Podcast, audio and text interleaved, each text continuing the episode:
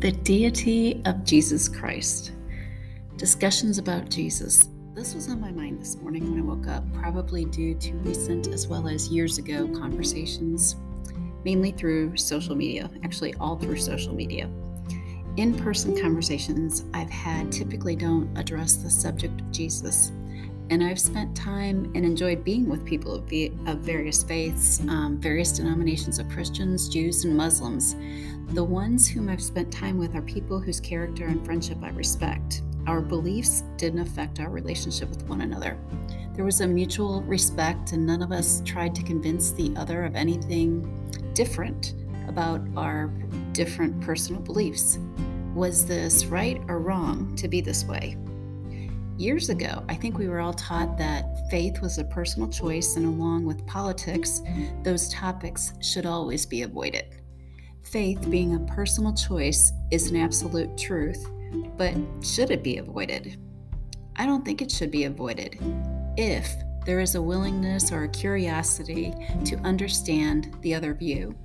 But it should be avoided if there is a motive to force a belief on someone else with the attitude of, I'm right, you're wrong. That's not a loving conversation. Instead, it's a self centered approach. We may each have strong beliefs because of many reasons. We grew up in a community, that was the first thing we knew, or we had a religious education, years of having, of hearing the religious doctrine, or our family was a devout pick a religion, any religion, person, and would be upset if we went against that belief. Those are, those are just some of the thoughts that came to mind. I'm sure there are many more reasons. I understand why older generations enforce what they hold as strong belief because they believe they are correct and others are wrong, and they have the responsibility to raise their children accordingly. That's what happens when a belief is strong for someone. And there's really nothing wrong with that. But at some point in a child's life, that belief will get questioned by those with different beliefs. And that's why I'm writing this article. Conversations of differing opinions are beneficial because it gives us the opportunity to exchange ideas, think for ourselves, and realize our level of knowledge, understanding, and faith in our own personal belief it causes us to look deeper into our own beliefs and, most importantly, grow. It allows us to know what is truly in our hearts. It's an opportunity to pray to God for wisdom and understanding and get closer to God. So, on this article, I will talk about the deity of Jesus.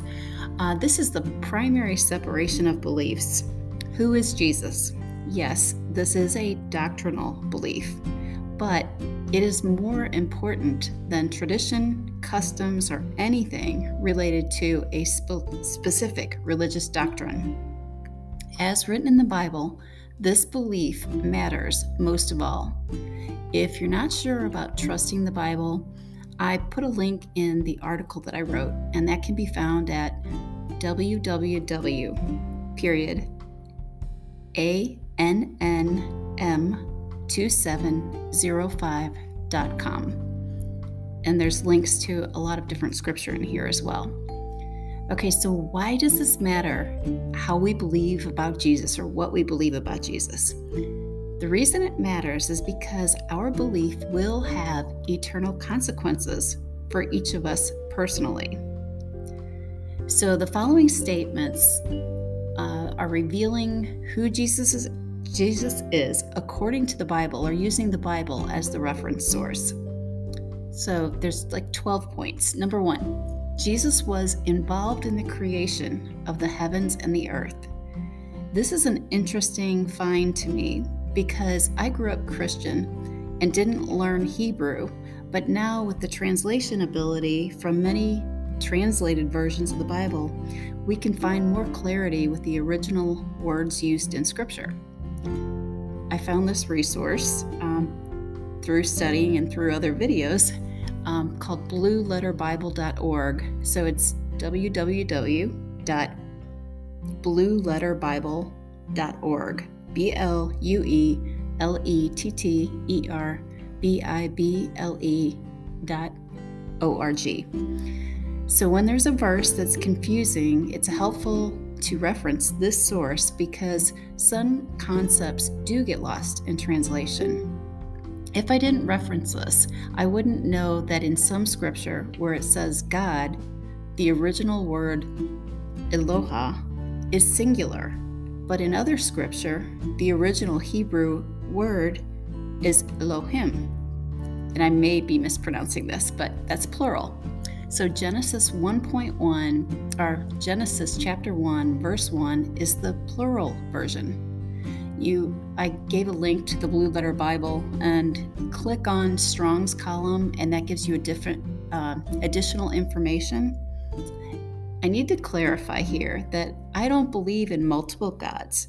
There is only one God, but there is this relationship between God the Father, Jesus, and the Holy Spirit that is challenging to explain or comprehend.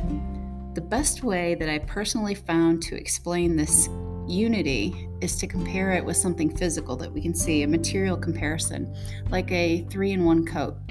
The outer waterproof shell that zips into an insulated layer, and then there's this removable fleece liner.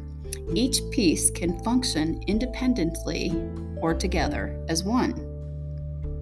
In Genesis 1, verse 2, the Holy Spirit, or God's Spirit, is the Hebrew word ruah, is present. And this is at the very beginning in creation. Jesus was with God before the world began. And this is, you can find this in John 17, verses 1 through 5. The second point Jesus existed before Abraham, and Jesus told this to the Jews. That's found in John chapter 8, verse 58. The third point about Jesus is Jesus is the Messiah, which means Christ. And that's why we get Jesus Christ. Christ means Messiah. Jesus is the anointed one, the Son of God, and is God too. And that reference is in John 1, verse 18 where it clarifies and says Jesus is God.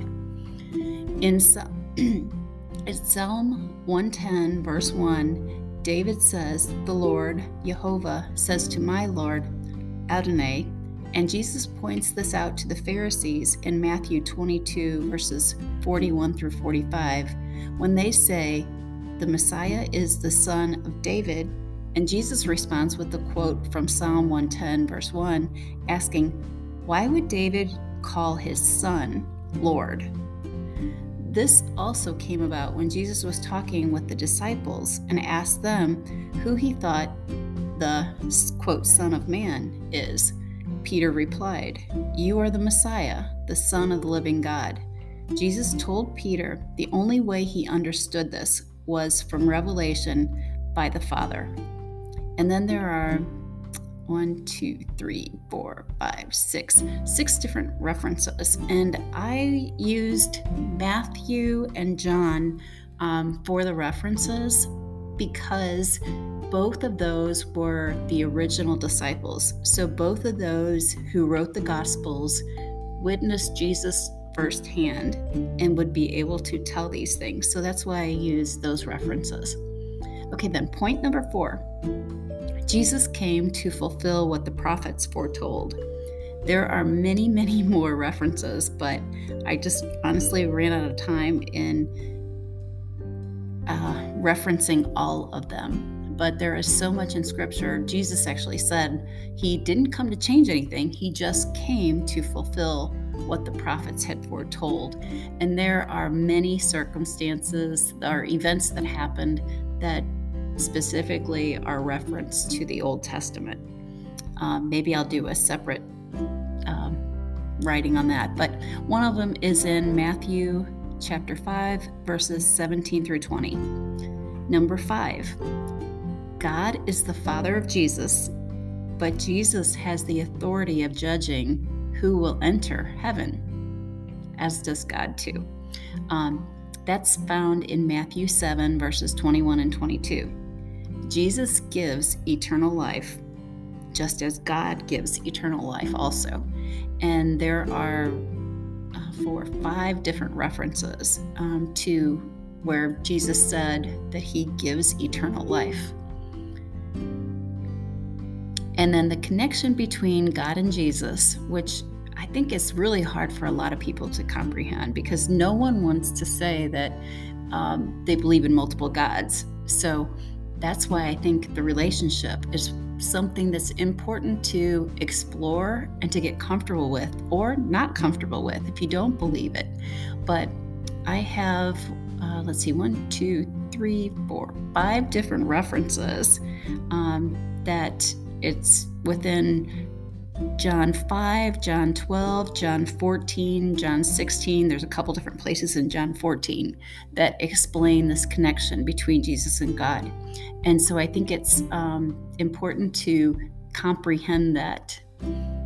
Uh, number six, denying Jesus will exclude us from living in eternity with God. That's a big deal.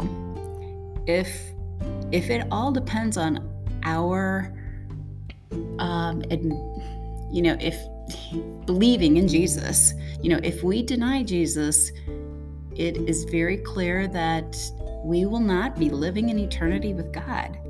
And that can be found in matthew 10 verse 32 number seven jesus is god's chosen servant. Jesus fulfilled the prophecy in isaiah 4 42, verses 1 through 4. This was explained in Matthew 12, verses 13 through 21. That's another example where Jesus said, you know, he he was here to fulfill the prophecies, and that's one of the prophecies that he fulfilled. Number 8, Jesus considers those who do the will of God as his brothers and sisters. So anyone who is obedient to God is brother and sister to Jesus, and Jesus is the Son of God. So that can be found in Matthew 12, verses 46 through 50. We are part of God's family, His children. Number nine, God told people Jesus was His Son. This one I think is really important too because when it's written in the Bible that God actually told people Several people were witnesses and saw this and heard this. Not saw it, I guess heard it. Um, but when God is telling people that Jesus is his son, that's pretty important. So Jesus took three disciples with him to a high mountain where they witnessed the heavenly splendor of Jesus. That was called the transfiguration or transformation, transfiguration, I think it was. Um, they saw Moses and Elijah and heard God speaking, saying, this is my Son, whom I love. With him I am well pleased. Listen to him. This also happened when Jesus was baptized, too. So I have three different references. Um, and I actually went to the book of Mark, too. But Matthew 17, verses 1 through 13, John 12, verses 27 through 36, and Mark 1, verses 9 through 11. Those are all places where you can find where God told people Jesus was his son. Number 10, God gave, or Jesus gave his life as a ransom for many. That's found in Matthew 20, verse 28. Jesus will return. This is number 11. Point number 11. Jesus will return. Jesus replied to those who were going to crucify him and asked him if he was the Messiah, the Son of God. And his response was, From, from now on, you will see the Son of Man sitting on the right hand of the Mighty One and coming on the clouds of heaven. That's Matthew 26, verse 64. Jesus remained silent during much of the questioning because if he spoke, he may not or he may not have been killed. And if he wasn't killed or crucified, he wouldn't have obeyed the Father. And the ransom wouldn't have been paid. So people would not have been saved or have eternal life with God as immortal beings. No person is righteous enough to be in the presence of God. We are not perfect, and perfect is required to be in the presence of holy. That is why Jesus was the only one, because he's the only perfect one, who could pay the ransom for our lives. The only thing that Jesus could say at that point is that there would be a return. The return is what we await. So Jesus is saying he's returning. He said it to uh, those who were going to crucify him. It was also written and documented in Revelation, Revelation 22, verses 12 through 20. And then number 12, Jesus will rule when he returns. Jesus died and resurrected three days later and then visited people. Jesus' message to the original 11 disciples after his resurrection was this is his quote, the quote from the Bible All authority in heaven and on earth has been given to me. Therefore, go and make disciples of all nations, baptizing them in the name of the Father, and of the Son, and of the Holy Spirit, and teaching them to obey everything I have commanded you. And surely I am with you always to the very end of the age. And that's in Matthew 28, verses 16 through 20. And that's a summary of a lot of different scripture that explains who Jesus is, who he said he was, who others witnessed, um, testimony from others about who he is. So hopefully that clears up what we believe about Jesus, or at least we have a source that we can go to that will show the statements about Jesus. So I hope that was helpful to you. And if it was, or if you find this to be beneficial for someone else, please share it. Thank you.